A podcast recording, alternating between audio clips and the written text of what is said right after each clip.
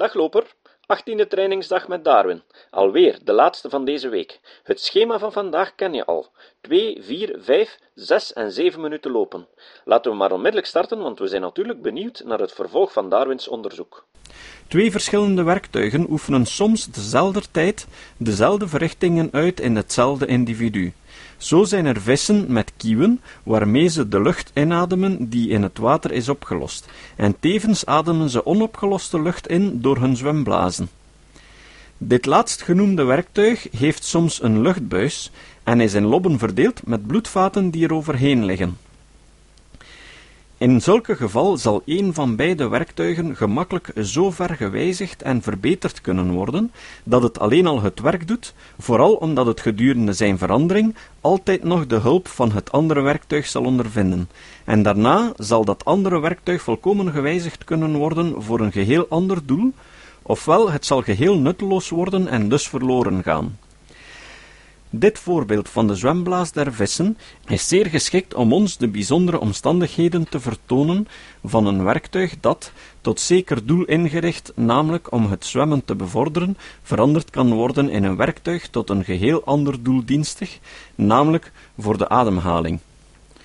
Ook heeft men gewild dat de zwemblaas een aanhangsel was van de gehoorwerktuigen van sommige vissen, ofwel want ik weet niet wat men tegenwoordig algemeen aanneemt, dat het gehoorwerktuig niets was dan een aanhangsel van de zwemblaas.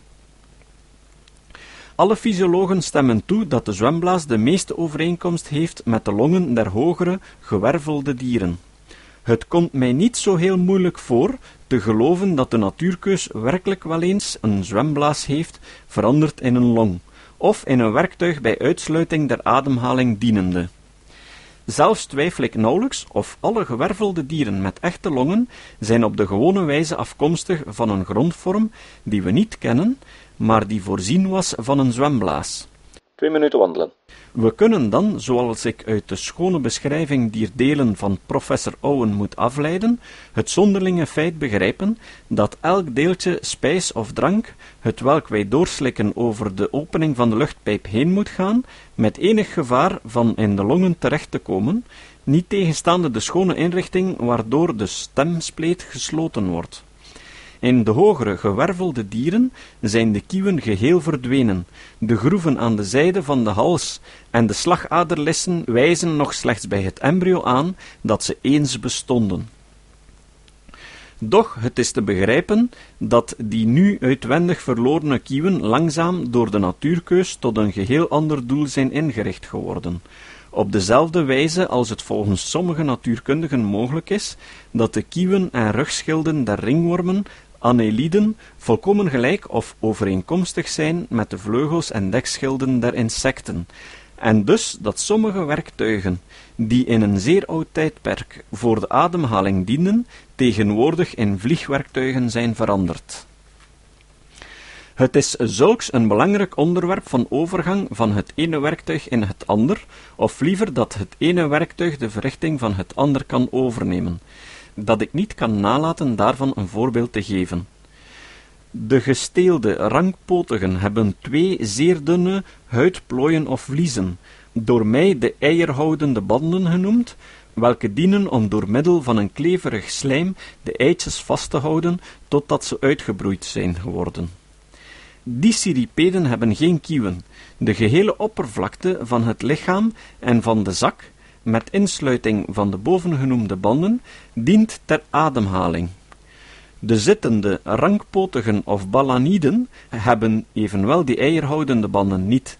De eitjes liggen los in de holte van de zak in de welgesloten schaal, doch ze hebben grote, geplooide kieuwen. Vier minuten lopen. Me dunkt, niemand zal tegenspreken dat de eierhoudende banden in de ene familie volkomen overeenkomstig zijn met de kieuwen van de andere familie, en ook gaan ze inderdaad trapsgewijs in elkander over.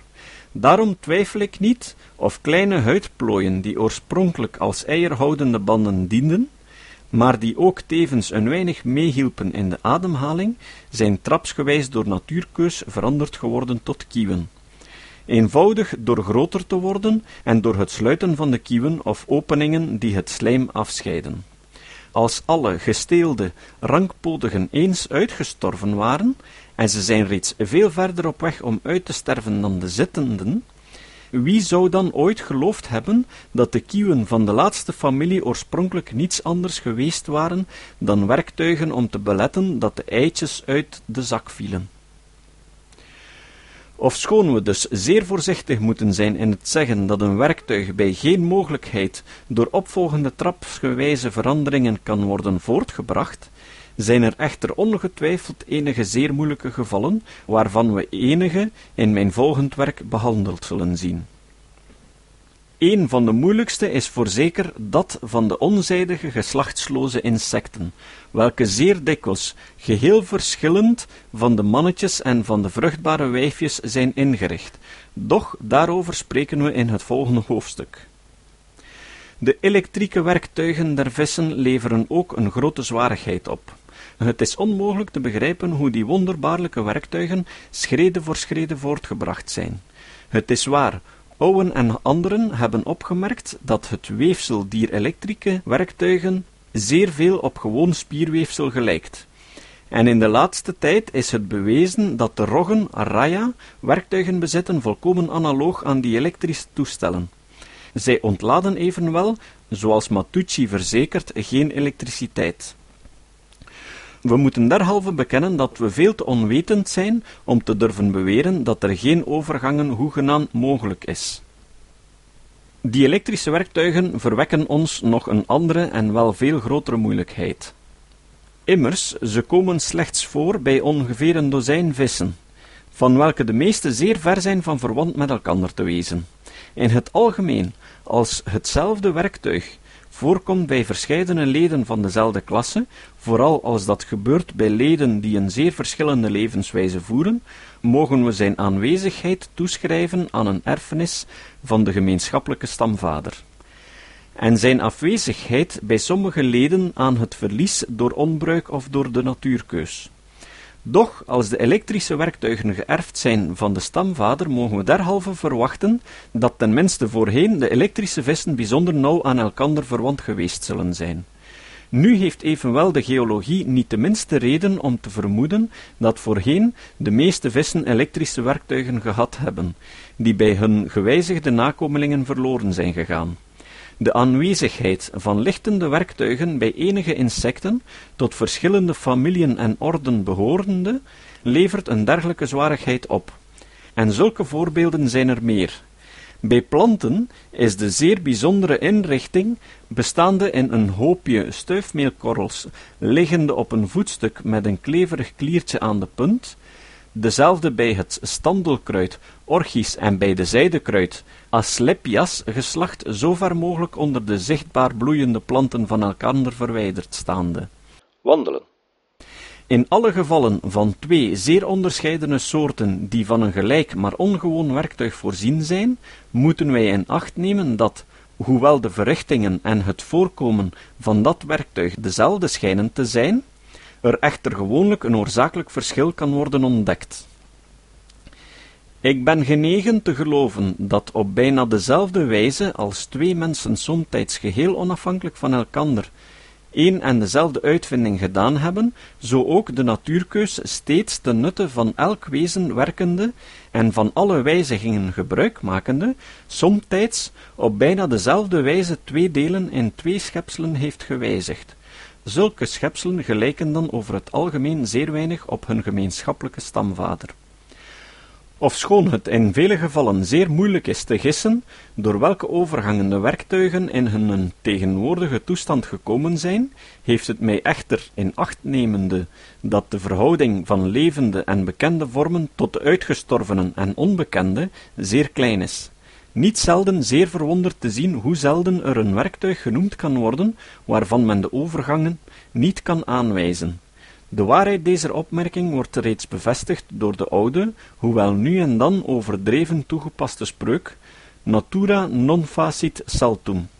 Wij ontmoeten dit denkbeeld in de geschriften van bijna alle grote natuurkundigen, of, zoals Milne Edwards zo terecht heeft gezegd, de natuur is verkwistend in veranderingen, maar karig in het voortbrengen van iets nieuws.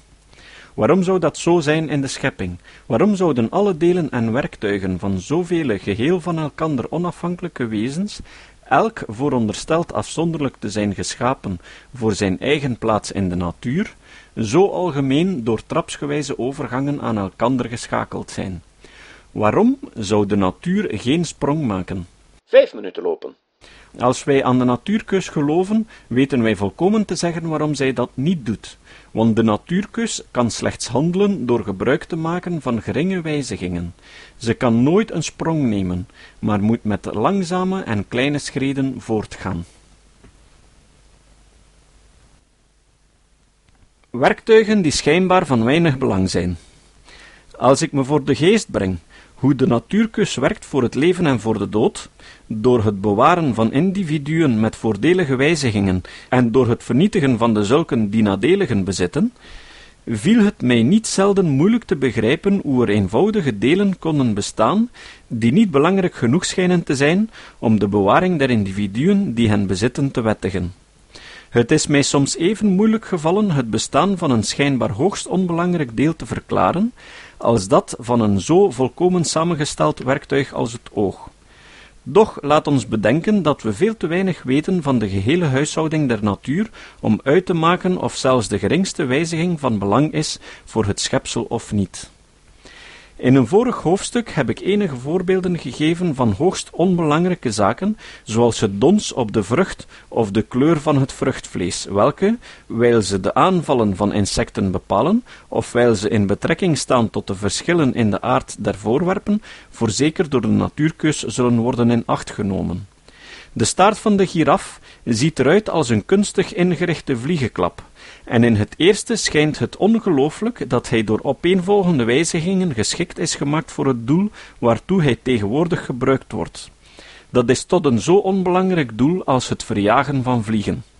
Doch laat ons niet te haastig zijn in het nemen van het besluit. Immers, we weten dat het bestaan en de verspreiding van de paarden en runderen in Zuid-Amerika afhangen van de mogelijkheid om weerstand te bieden aan de aanvallen van insecten, zodat dieren, welke op de ene of de andere wijze zich tegen die kleine vijanden weten te verdedigen, in staat zullen zijn om zich in nieuwe weiden te verbreiden en dus veel bevoordeligd zullen zijn. Niet dat de grotere viervoetige dieren juist door de vliegen vernietigd worden, maar ze worden onophoudelijk door die insecten gekweld en hun krachten daardoor verminderd, zodat ze vatbaar worden voor ziekten of minder in staat om in tijden van gebrek weerstand te bieden aan de honger of om aan roofdieren te ontkomen.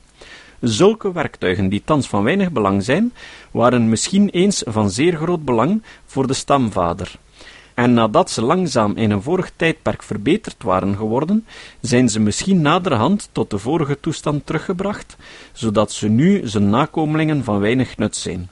Als we zien welk een belangrijk werktuig ter voortbeweging de staart is voor de meeste waterdieren, dan wordt ons daardoor misschien verklaard hoe het komt dat de staart zo algemeen voorkomt en tot zoveel einden gebruikt wordt bij vele landdieren, welke door hun longen of gewijzigde zwemblaas hun oorsprong uit het water bewijzen.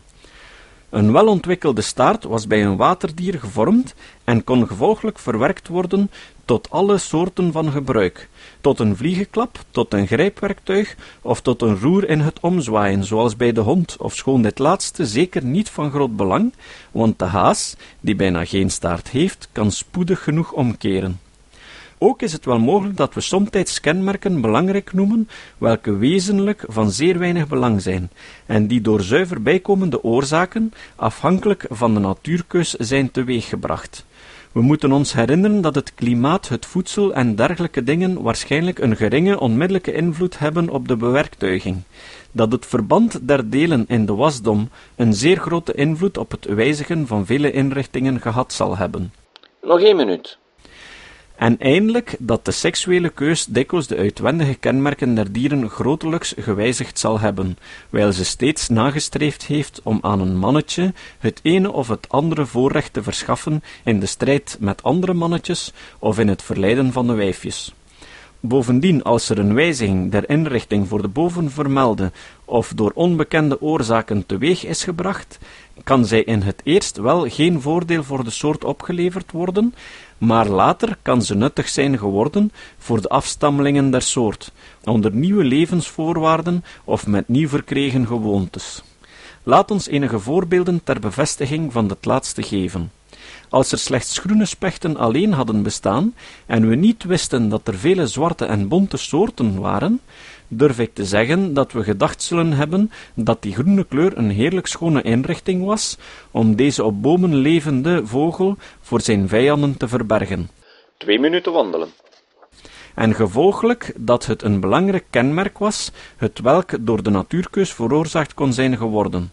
Zoals de zaken nu staan, twijfel ik niet of die kleur is aan een geheel andere oorzaak te danken, waarschijnlijk aan de seksuele keus. Een klimmende liane van de Maleisische archipel klimt bij de hoogste boom op door middel van zeer schoon gevormde klauwieren aan de einden der takken gezeten, en er is geen twijfel of deze inrichting is ten hoogste nuttig voor de plant.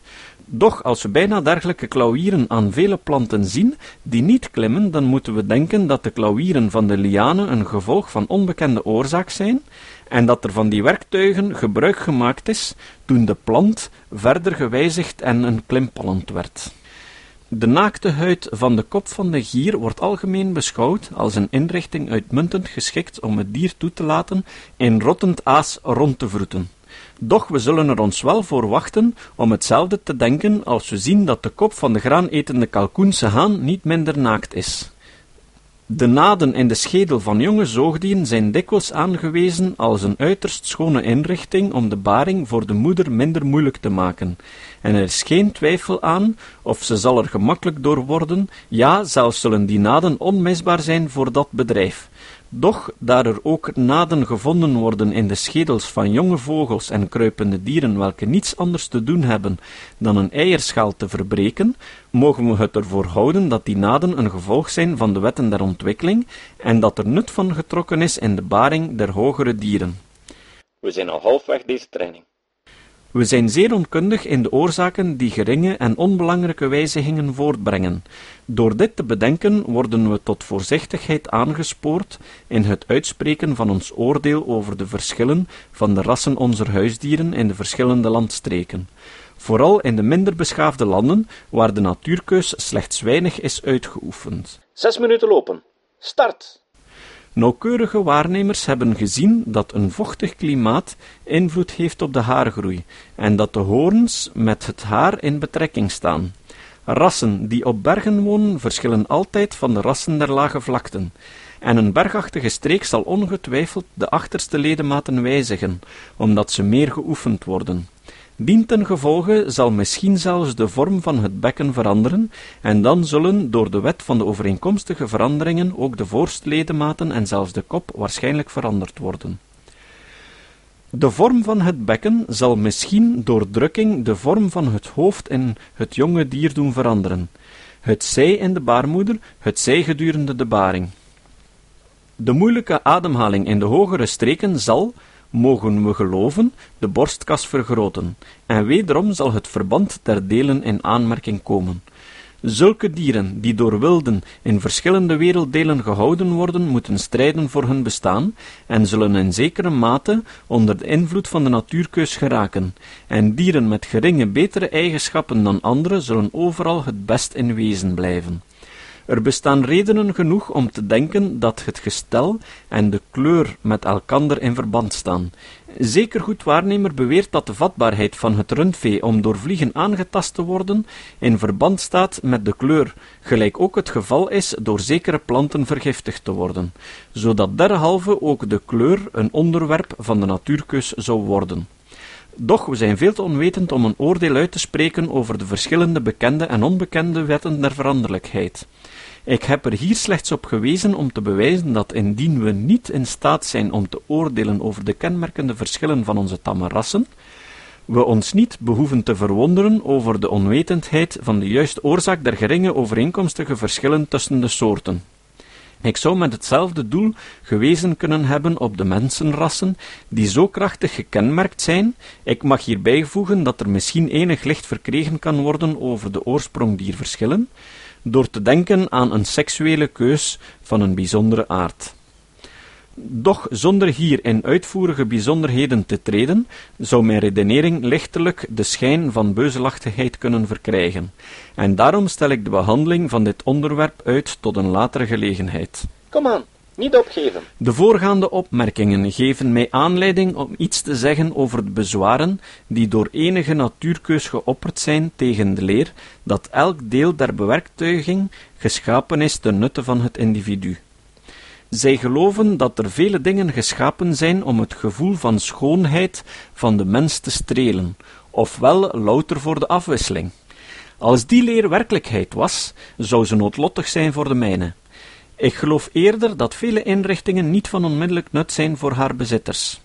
Fysische voorwaarden hebben waarschijnlijk enige invloed op de bewerktuiging gehad, volkomen onafhankelijk van het nut dat op die wijze verkregen is. Het verband der delen gedurende de groei heeft zekerlijk een grote rol gespeeld, en een nuttige wijziging van een deel zal dikwijls in andere delen veranderingen veroorzaakt hebben die niet onmiddellijk nuttig waren. De uitwerkselen der seksuele keus, als ze slechts zekere mate van schoonheid veroorzaakten om de wijfjes te behagen, kan slechts in een overdrevene opvatting nuttig genoemd worden. Doch, ver de belangrijkste oorzaak is deze, dat het voornaamste gedeelte der bewerktuiging van elk wezen eenvoudig te danken is aan de erfelijkheid. Nog twee minuten. En gevolglijk, ofschoon elk wezen voorzeker wel geschikt is voor zijn plaats in de natuur, hebben vele inrichtingen tegenwoordig geen onmiddellijke betrekking tot de levenswijze van elke soort. Zo kunnen we niet geloven dat de pot met zwemvliezen van de fregatvogel bijzonder nuttig voor het dier is. We kunnen niet geloven dat dezelfde benadering in de arm van de aap, in de voorpoot van het paard, in de vleugelpoot van de vleermuis en in de vindpoot van de rob van bijzonder nut voor die dieren zijn. Die inrichtingen mogen we veilig aan de erfelijkheid toeschrijven. Maar voor de stamvader van de fregatvogel was een pot met zwemvliezen ongetwijfeld even nuttig als zulk een werktuig nu is voor de thans levende vogel, die het meest de naam van watervogel verdient. Zo mogen we geloven dat de stamvader van de rob geen vindpoot had, maar een poot met vijf tenen geschikt om te lopen en te krabben.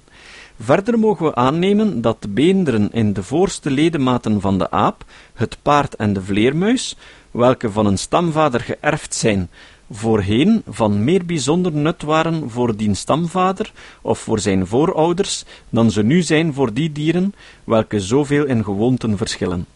Daaruit mogen wij afleiden dat deze verschillende beenderen verkregen zullen zijn door de natuurkeus, en dat ze voorheen, zowel als nu, onderworpen waren aan de verschillende wetten die de erfelijkheid, het verband der delen, de terugkeer en dergelijke beheersen. Derhalve, elk deel der bewerktuiging van elk levend schepsel mag beschouwd worden of als bijzonder nuttig geweest te zijn voor een vroegere vorm, of als nu nuttig zijn voor de afstammeling van dien vorm, het zij onmiddellijk, het zij middelijk door samengestelde wetten die de ontwikkeling der delen beheersen. En stop, twee minuten wandelen. De natuurkeus kan onmogelijk een wijziging in een soort bij uitsluiting ten voordele van een andere soort doen ontstaan, ofschoon in de natuur de ene soort onophoudelijk voordeel trekt van de inrichtingen van een andere soort. Doch de natuurkeus kan en moet dikwijls inrichtingen voortbrengen onmiddellijk ten nadele van andere soorten, zoals we zien in de giftand van de adder en in de eierlegger van de sluipwesp, Ichneumon, waardoor zij gaten boort in de levende lichamen van andere insecten om daarin haar eieren te leggen. Als het bewezen kon worden dat een deel der bewerktuiging van één soort gevormd geworden was, uitsluitend ten nutte van een andere soort, zou zulks mijn leer doen falen, want zulk een deel kon niet door de natuurkeus voortgebracht zijn. Ofschoon er in vele werken over de natuurlijke historisch iets dergelijks wordt gezegd, kan ik echter geen enkel geval vinden dat mij kan overtuigen. Men stemt toe dat de ratelslang een gifttand heeft voor haar eigen verdediging en voor het vangen van haar prooi. Er zijn ook schrijvers die beweren dat die slang tevens tot haar eigen nadeel een ratel heeft, namelijk om haar prooi te waarschuwen, opdat ze zou kunnen ontsnappen. Ik zou even gaarne geloven dat de kat het einde van haar staart omkrult als ze zich tot springen gereed maakt, ten einde vooraf de muis te waarschuwen.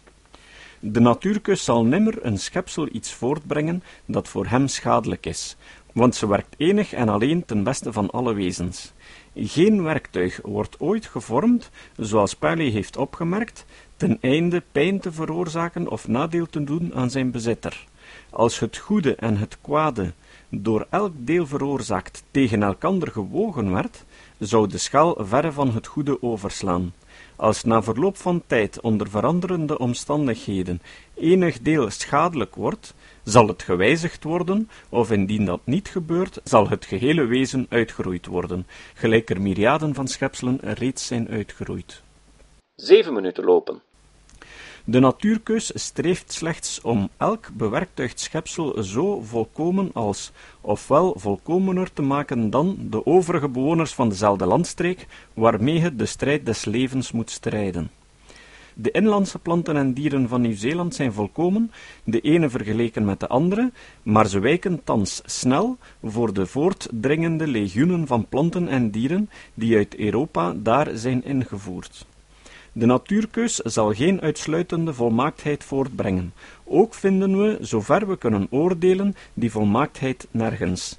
Men zegt dat zelfs het volmaakste werktuig, het oog, niet volmaakt is, in zoverre het de verbetering van de verstrooiing der lichtstralen, de aberratie van het licht, betreft. Als onze rede ons noopt om met geestdrift een menigte van onnavolgbare inrichtingen in de natuur te bewonderen, leert diezelfde rede ons ook, hoewel we misschien aan weerszijden dwalen, dat andere inrichtingen minder volkomen zijn. Kunnen we de angel van een wesp of een bij volmaakt noemen? Als we zien dat hij niet weder teruggetrokken kan worden, wanneer hij in een lichaam van een ander dier gestoken is, wijl er weerhaken aan zitten, en hij zodoende onvermijdelijk de dood veroorzaakt van het insect, omdat de ingewanden daardoor naar buiten getrokken worden.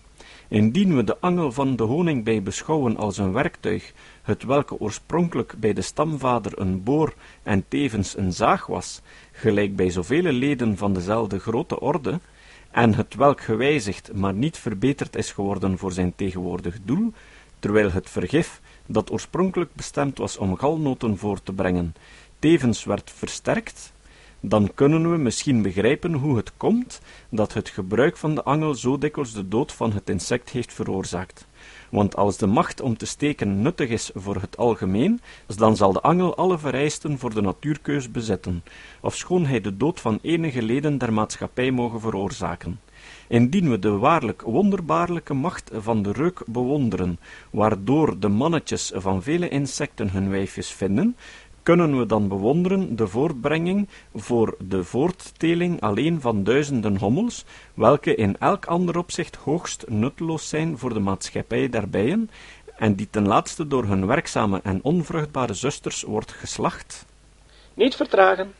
Het mogen moeilijk zijn, maar we moeten de wilde, instinctieve haat bewonderen waarmee de koningin der bijen terstond de jonge koninginnen haar dochters dood, zodra ze geboren zijn, of zelve in het gevecht sneuvelt, want dit is zonder twijfel ten nutte van de maatschappij. De moederliefde of moederhaat, of schoon de laatste zeldzaam is, voor de onverbiddelijke natuurkeus, zijn ze gelijk. Indien we de verschillende, schrandere inrichtingen bewonderen, waardoor de bloemen der orchideeën en andere planten door de handelingen van insecten bevrucht worden, kunnen we het dan als even volmaakt beschouwen dat onze dennenbomen gehele wolken van stuifmeel verspreiden, opdat er enige weinige stuifmeelkorrels door een toevallige bries naar de stempels der vrouwelijke bloem wordt gewaaid? Overzicht van dit hoofdstuk. We hebben in dit hoofdstuk enige zwarigheden en bedenkingen tegen mijn leer beschouwd. Vele daarvan zijn zeer gewettigd, doch ik hoop enig licht verspreid te hebben over de verschillende feiten die uit het oogpunt van een onafhankelijke schepping zeer duister zijn. We hebben gezien dat de soorten niet onbepaald veranderlijk zijn en niet door een menigte tussenvormen met elkander zijn verbonden, gedeeltelijk omdat de natuurkeus zeer langzaam werkt, en wel op zekere tijd slechts op zekere weinige vormen, en gedeeltelijk omdat er ten gevolge van de werking diezelfde natuurkeus steeds voorgaande vormen en tussenvormen verdrongen en uitgeroeid worden. Naverwante soorten, die nu binnen een onafgebroken omtrek leven, moeten dikwijls gevormd zijn toen het gewest niet een geheel uitmaakte en toen de levensvoorwaarden niet ongevoelig en trapsgewijs in elkander overgingen. Wanneer twee rassen gevormd zijn in twee gewesten binnen onafgebroken omtrek, zal er dikwijls een tussenras zijn gevormd, geschikt voor een tussenstrook, doch om de ons bekende redenen zal het tussenras gewoonlijk kleiner van getal zijn dan de twee vormen die het verbindt. Nog twee minuten. Daarom zullen de twee laatsten, wijl ze groter in getal zijn, een groot voordeel bezitten boven het minder talrijke tussenras, en zullen we er gewoonlijk in slagen om het te verdringen en te vernielen. We hebben gezien dat we niet te spoedig moeten beweren dat de verschillende levenswijzen niet in elkander zouden kunnen overgaan, en dat het te geloven is dat een vleermuis door de natuurkeus gevormd kan zijn uit een dier, het welk in het eerst slechts van boom tot boom kon zweven.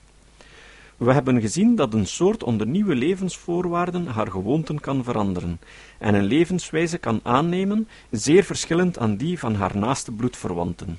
Daaruit is het ons duidelijk geworden, in acht nemende dat elk schepsel steeds tracht te leven waar de omstandigheden voor hem geschikt zijn, hoe het komt dat er een fregatvogel is met zwemvliezen tussen de tenen, een specht die op de vlakte woont, een lijster die onder water duikt, en een stormvogel die een levenswijze voert als een alk. Ofschoon het geloof dat een werktuig zo volmaakt als het oog door de natuurkeus kan zijn gevormd, meer dan genoeg is om iemand het hoofd te doen schudden, er bestaat toch geen volstrekte onmogelijkheid dat een werktuig ten nutte van zijn bezitter verbeterd kan worden gedurende een reeks van opeenvolgende wijzigingen en onder een menigte veranderende levensvoorwaarden. En derhalve is het ook niet onmogelijk dat het uiteindelijk een hogere graad van volmaaktheid bereikte. Nog dertig seconden.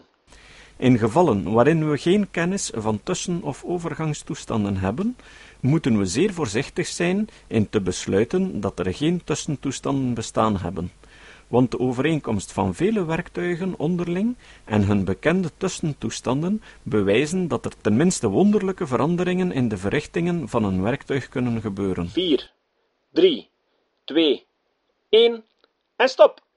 Nog twee minuten wandelen en het is alweer afgelopen voor vandaag. Zo kan een zwemblaas in een luchtinademende long veranderd worden. Het ontstaan van overgangen moet zeer bevorderd zijn geworden doordat hetzelfde werktuig gelijktijdig zeer verschillende diensten kan bewezen hebben, en daarna voor een verrichting bijzonder ingericht zijn geworden, en doordat twee zeer verschillende werktuigen tenzelfde tijd dezelfde verrichting hebben uitgeoefend, en het ene volmaakter geworden is, terwijl het door het andere geholpen werd. We zijn veel te onwetend om te kunnen verzekeren dat een deel of een werktuig zo onbelangrijk is voor het welzijn van de soort, dat aanwijzingen in zijn inrichtingen niet langzamerhand door middel van de natuurkeus opgestapeld kunnen zijn geworden. Doch we mogen met vertrouwen geloven dat vele wijzigingen geheel en al verschuldigd zijn aan de wetten der ontwikkeling, en dat ze, in het eerste in geen enkel opzicht nuttig voor de soort zijnde, naderhand toch nog verdere wijzigingen zeer voordelig geworden zijn voor de gewijzigde afstammelingen der soort. Ook mogen we geloven dat een deel, het welk voorheen van groot belang was, dikwijls bewaard is gebleven, zoals de staart van een waterdier door zijn nakomelingen die het land bewonen, ofschoon het van zo weinig belang voor de soort is geworden, dat het niet in de tegenwoordige toestand door de natuurkeus verwerkt kan zijn. Want de natuurkeus is een macht welke eniglijk werkt voor het bewaren van nuttige veranderingen in de strijd voor het bestaan. Goed zo. De week is al voorbij. Morgen en overmorgen rusten en de dag daarop beginnen we alweer aan een grensverleggende week.